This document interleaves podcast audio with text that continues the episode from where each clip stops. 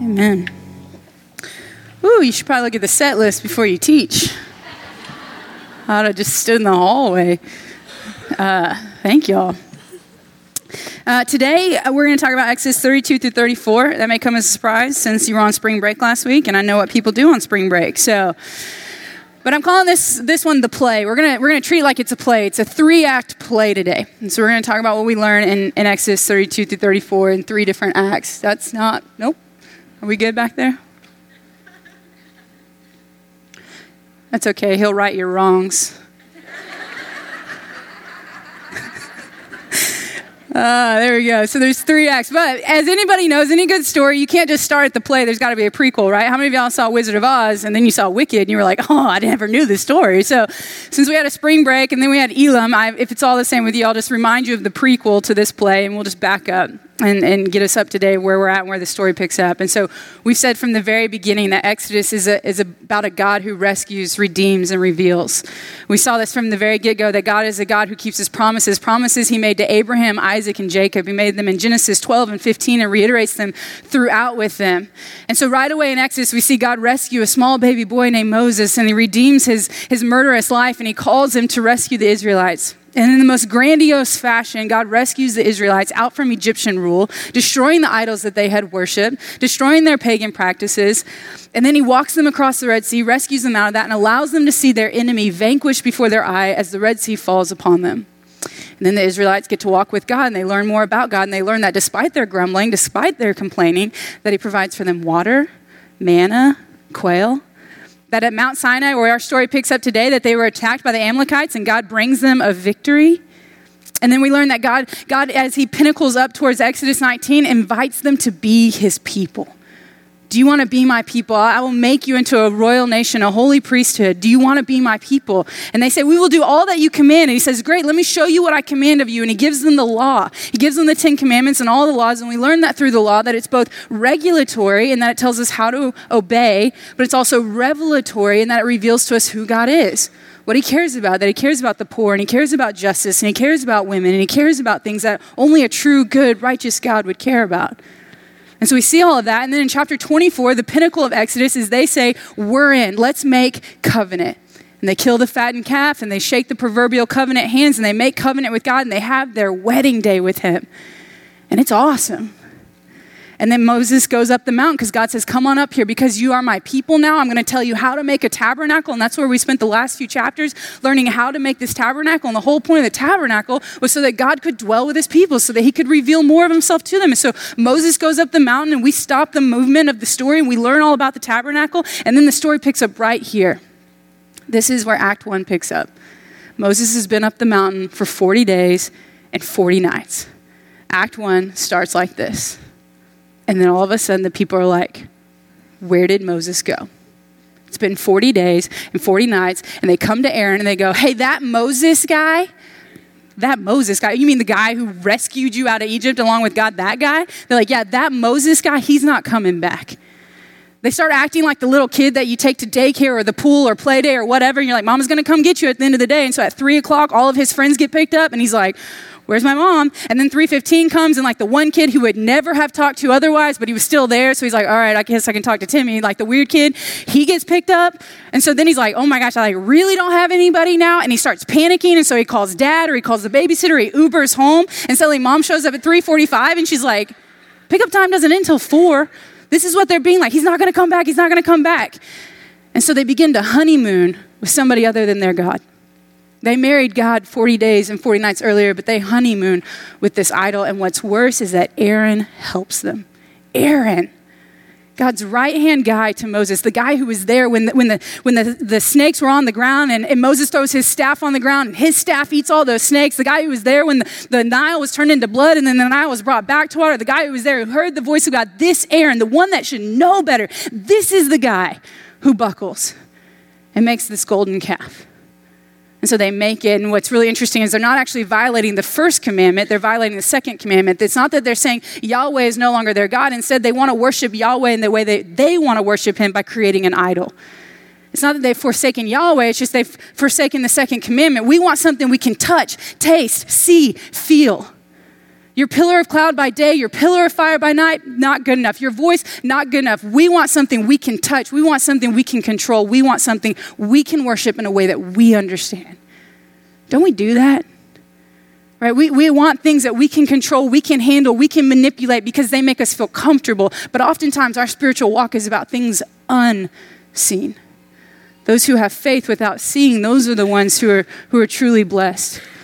So they make this idol. And then what's worse is all the things that they did in chapter 24 on their wedding day with God, their covenant making day, they begin to unravel.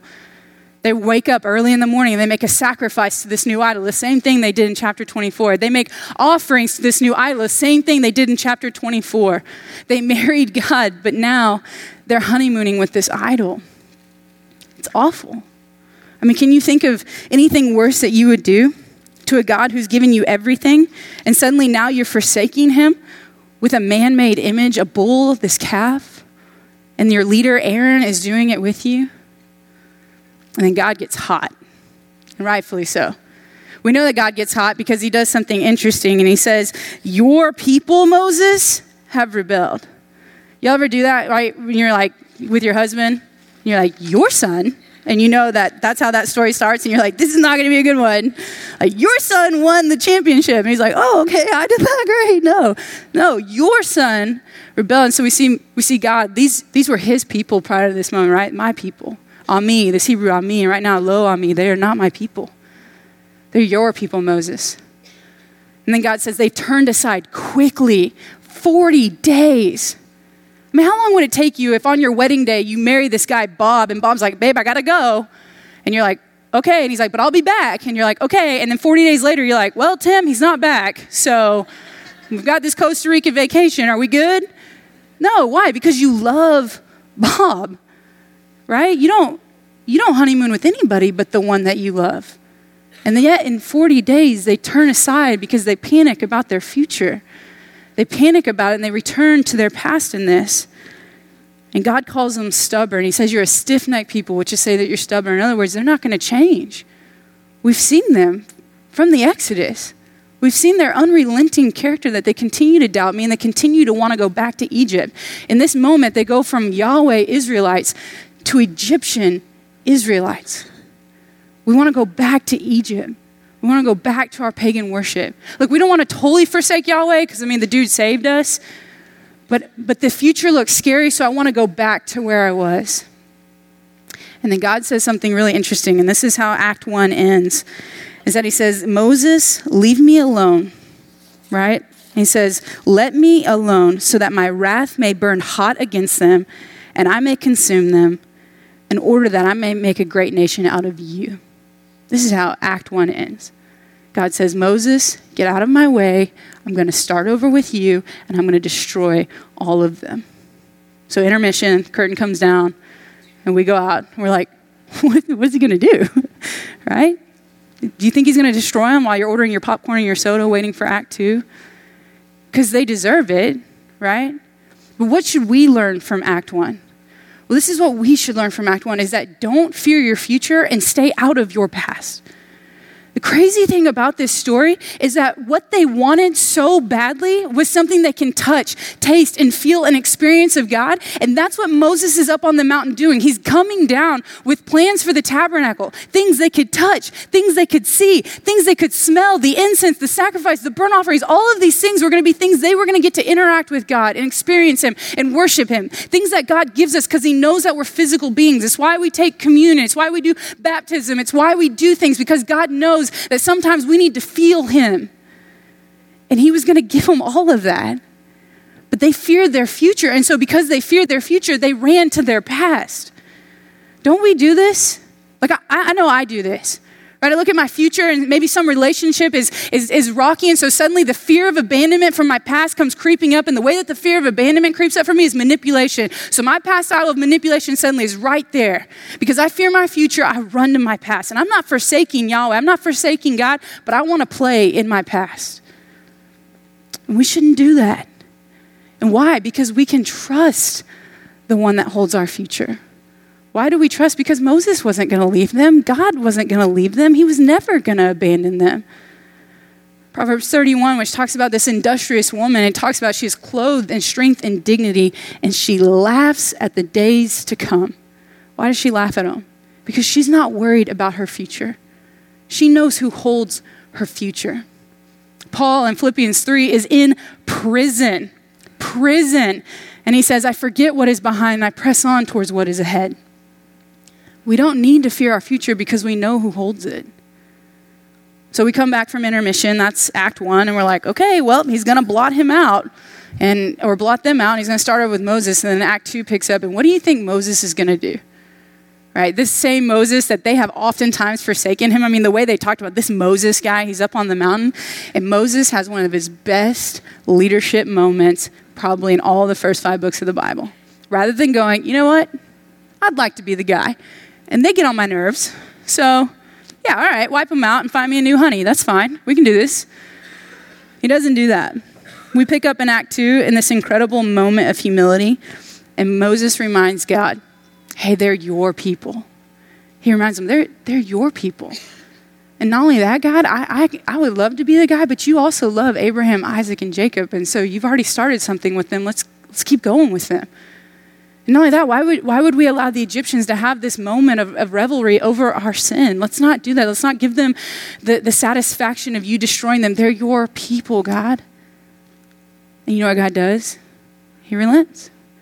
This is one of those moments that Dinah already mentioned. Is this a moment when God changes his mind? Is this a moment when God changes? And we can get into all the details of that. But what we do see in Scripture is that there are often times when God comes to leaders and he says to them, This is the calamity that is coming. We see this in, in Abraham's life when God comes and says, I'm going to destroy Sodom and Gomorrah in chapters 18 and 19 of Genesis. And Abraham goes, Whoa, whoa, whoa. What if there's 40 people? What if there's 30 righteous people? What if, and he, and he negotiates with God and God allows him to partake in this? He allows him to intercede. And this is something that we learn about leaders is that in moments when God comes to you, it is your role to love those you lead. And Moses loved them enough to forsake the opportunity to be the guy. And he reminds them, no, they're not my people, God, they're your people. And you love them. And, and I don't want to start over with just me. I want you to love your people. It really is an incredible moment. But they did sin. And so part of Act Two isn't just that God relents and we go down the mountain and we're like, my bad. Like, there's going to be consequences for this. And so Moses heads down the mountain and he meets up with Joshua. And Joshua is probably the only one who looks really good in this story that's not Moses because he's up on the mountain staying put where he belongs, which is something to be said for your children, right? Do you want to be like Joshua or do you want to be like Aaron? Yeah. But God, you know, sends Moses down the mountain, and Moses gets down and he sees the, the, the, revelry that's going on, the, the pagan worship and all that. And Moses has the two tablets in his hands. And this isn't a moment of total anger and irateness for Moses. This is symbolic what Moses is going to do. He's got the two tablets. And the reason why there's two is because God has large handwriting. I'm kidding. The reason why, the reason why there's two is because this is an ancient Near Eastern tradition that one would belong to the God, one would belong or to the king, one would belong to the vassal. And this represents like this is your part of the covenant, this is our part of the covenant, this is a this is our covenant with each other. And so we both have the stones representing what our parts are in this covenant. And so when Moses breaks these two tablets, he's essentially saying the covenant is broken. Because of your rebellion, God's not going to destroy you, but you broke the covenant. The very spot where it was made 40 days earlier, the very spot where the wedding took place, now on this honeymoon of idolatry is where the covenant is broken. And before this worries you, this is one of those covenants that wasn't universal. This wasn't unilateral. This wasn't like the covenant with Abraham, Isaac, and Jacob, where God's going to keep his end of the bargain, and Abraham was off sleeping when they made the covenant. And this isn't like the covenant that God makes with you in light of his son, where he says, No matter what you do, I will love you if you accept my son. This isn't one of those. This was conditional. And they broke it. They broke it. And so, in a moment of, of symbolic appropriateness, Moses breaks these tablets. And then Moses comes down and does what's also appropriate. he takes that calf and he burns it up and he, and he smashes it and he puts it in the water source. And as we talked about in the huddle today, there's a couple of theories as to why I did this, but the one I especially like is because then people wouldn't go in looking for the gold because you're going to drink it and then it's going to come out as excrement. And I don't know how desperate you have to be for gold to begin mining there. And so I'll just let that sink in. but it's a fitting in for an idol, it's a fitting in for what they had done. They can't recoup that. That's truly a loss. And then Aaron is confronted, and if this is Moses' best moment, this might be Aaron's worst moment. And he comes to Aaron, the guy who was his right hand guy, and he says, What could the people have done to make you do this, Aaron? And Aaron pulls a, an Adam and an Eve, goes right back to Genesis 3, which is what we all do in these moments when we're confronted and we shift blame. If you remember, Adam's like, That woman you gave me, well, she baked the apple pie. I didn't even know it was apple. Like, it was got, things got weird. I don't know. And she was talking to the snake. I try to stay out of their business. I think that's in scripture. I don't know. Yeah, something like that. So loose paraphrase the message version. So yeah. So, so Moses comes to Aaron and he's like, What have you done? And Aaron's like, I put the metal in and an idol came out. I wish I'd have read more Bible when I was younger because I would have tried some of these on my parents. I put the key in the ignition, it drove itself to that party. Moses doesn't even respond to Aaron, and one commentator says it's almost as if he's not going to dignify it with a response. Aaron, what did you do? It just came out on its own. I told you it's a play, it has to be dramatic. And then, because Moses is a great leader, he offers to make atonement after this. And God says, You can't. You can't. Because Moses, you're a sinful man. I know you're being the best leader that you can possibly be right now, but you're a sinful man. You cannot make atonement for them. And this speaks to Moses' love for them. It's the same love that we see in Paul when he says, I would rather be separated from God forever than for my fellow Jews to not know you in Romans 9. We see this. This is what true leaders do, that they're willing to give everything for their people, but what he offers to God is not acceptable. You cannot exchange one man's sin for another man's sin. The only perfection can make atonement for our sin, which is what we see in Christ perfectly on the cross. It's the only reason why Christ can make salvation possible for us. And so this is, we're coming up to the end of, of Act Two. And Act One, we're like, oh, rebellion. And Act Two, we're like, oh, good, he relented. But then we get to the end of it, and, and the, probably the saddest part of all is what's going to happen next. Is that God then tells Moses, hey, y'all need to go on, continue on to the promised land, but I'm going to give you a messenger that goes with you, and it's no longer going to be me. It was God and the people, or excuse me, God, Moses, and the people, but now it's going to be God and angel, Moses, and the people. There's, there's distance now. And the reason why is because God is kind. And He says, if I get close to you, I may destroy you. Your sin is such that my holiness, if it gets any closer to you, it may destroy you. And so I have to separate myself from you some more. And this is what a good father does is that there are consequences for their sin that will hopefully lead them to repentance. So they become more separated from God. It's just this sad act, too. I mean, Act One, we're kind of like, oh, this is exciting. They're rebelling. What's going to happen? Act Two, we get this high of like, oh, he relents. But then we see there's destruction. The Levites go through the camp and they kill off anybody who's not willing to repent. 3,000 are dead. The dust has settled. Everybody's staying there. And God has now distanced himself from his people because he cannot get any closer. And then we just stand there. And this is how Act Two is beginning to end. And Moses says, But God, I can't go without you.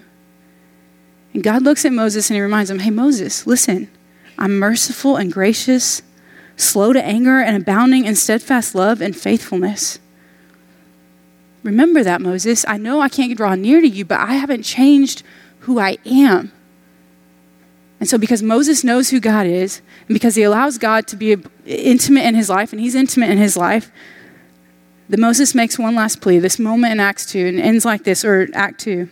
If now I have found favor in your sight, O Lord, please let the Lord go in the midst of us, for it is a stiff necked people. And God, pardon our iniquity and our sin and take us again for your inheritance. I mean, the act two is just sad. People are dying, God's far from them. But in the midst of it, God goes, Hey, Moses, I am who you think I am. And so Act two ends with Moses going, Then forgive us. I know I can't make atonement. I know these consequences that we have, they don't make atonement, but you can forgive us. This is how Act Two ends. And so curtain falls and we go to intermission, and you're like, well, I had the popcorn last time, so I think I'm gonna get a Snickers. And then you look at each other and you go, would you forgive him? I wouldn't. So what's the so what for us in, in Act Two is that leaders love those who lead, those who they lead, and so we should love those who we lead. And we'd be mistaken if we think that this was about Moses loving those who he lead. It is. But more so, this is about God who loves those he leads. He loves them enough to give them consequences so that they re- may repent. He loves them enough to remind them in the midst of their rebellion, in the midst of their pain, that I am still the God who is slow to anger and abounding in love for you. I mean, think about those moments when you're disciplining a child because they've done something really, really bad. And in the moment of that, you're like, sweetie, I'm slow to anger and abounding in love for you. I may kill you, but, but my feelings for you have not changed. And so we, we get this reminder, and Moses just begs for mercy. And then Act Three comes, and the curtain goes up, and we come and sit in our seats. And I'm, I'm in the audience, I'm going, Why would you forgive them? I wouldn't forgive them. They're not going to change. Look at all that they've done. They've forsaken you every turn of the way. And then Act 3, curtain comes up. God looks at Moses. He says, Moses, cut two more stones. Let's do this again. Let's do this again. what kind of God does that?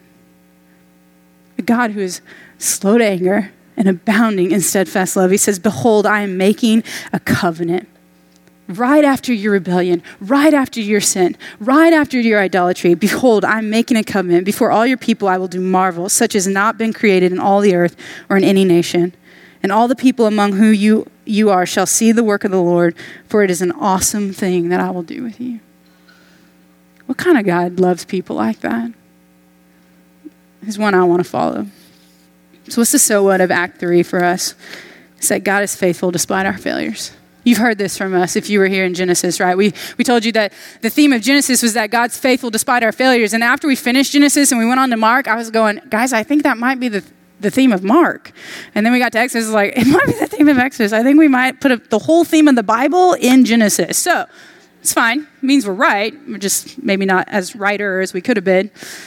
But yeah, we see this throughout Scripture. God's faithful despite our failure, faithful despite our failure, faithful despite our failure. We, we married God and then we honeymooned with an idol. And then immediately after the honeymoon, he comes to us and says, Hey, put your ring back on. Let's go. You're still my people and I love you. And so they make covenant again. And so, what's, what's the big so what of all of Exodus 32 to 34? thought about this when I was younger. I, I would love to ask people questions about scripture of like, would you rather be Moses or would you rather be Joshua? And what I meant by that was, would you rather see God's face, his back, or would you rather be in the promised land? Because Moses doesn't get to go to the promised land, Joshua does. Joshua gets to march around, blow the trumpet, Jericho falls. I'm like, that's pretty awesome.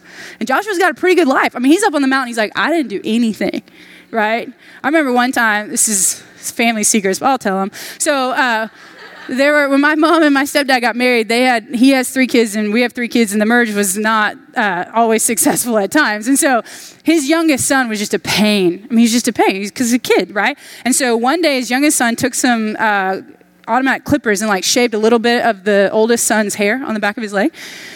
So uh, retaliation of course escalates. Y'all know how this works.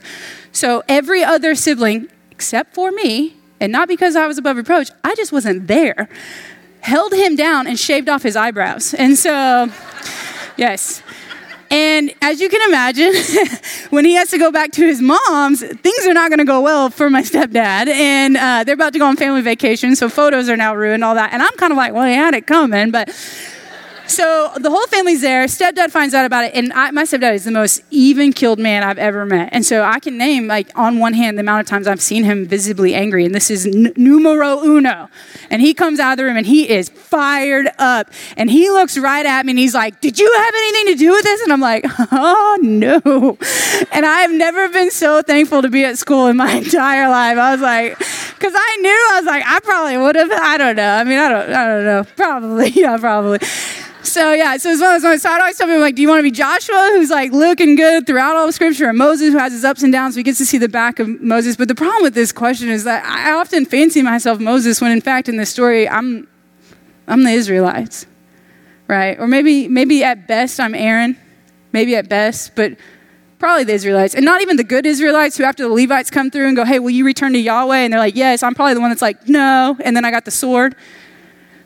That's more so what I'm like. But I've always been envious of Moses in the story because he got to see God's glory. And then suddenly I started reading my New Testament, which I recommend if you haven't done that. And I came across a passage in 2 Corinthians 3. And it really spoke to me. And I've, I've dwelled on this all week. And it's brought me to tears multiple times, but especially in verse 18, it says, And we all, with unveiled face, beholding the glory of the Lord, we don't have veiled faces, and we behold the glory of the Lord. We are being transformed into the same image of Christ from one degree of glory to another. Some translations to ever increasing degrees of glory. Moses, friends, should be jealous of us the big so what from this is we look at this story and there are things that we see God do, that we see God get angry. And that's appropriate for God to get angry in the Old Testament because Christ has not come. But on this side of the cross, Christ's wrath and anger has been poured out on his son. So he does not get angry with us in the same way. And we see Moses begging God to show him his glory, and God has to tuck him in the cleft of the rock and only be able to show him the backside because if he gets any closer, he'll die. And I stand with an unveiled face before my Savior, beholding his glory and being made into his glory. I own his glory. What a gift. So, the big so what for this is I'm just glad I'm not living then. That's the big so what we to take away from here. The scripture tells us where two or three are gathered in his name, there he is, that his spirit indwells inside of me, and that his glory is my possession today. It would be irresponsible or almost remedial to ask to see his glory when in fact it's mine and I own it. And all I have to do is walk in it. And so, if you know Jesus as your Lord and Savior, you have something greater than even what Moses got in this passage. And so, may we never take that for granted. Let me pray for y'all. Father, we love you. We love that we can come with unveiled faces and stand before you. I know that your wrath was completely and utterly poured out on your Son on our behalf so that we walk freely in your camp and freely before you. And we get to see your face when we behold your Son, who's the visible image of the invisible God. So, Father, help us to live in light of that. Help us to live as people who behold your glory. Help us to live as, as Moses's and Joshua's in this story rather than the Israelites and Aaron's. But, God, remind us that even when we play the part of the Israelite, we run back to our past, that we know that you have paid the penalty with your Son on the cross, and we are truly, indeed, free. It's in your Son's name we ask these things. Amen.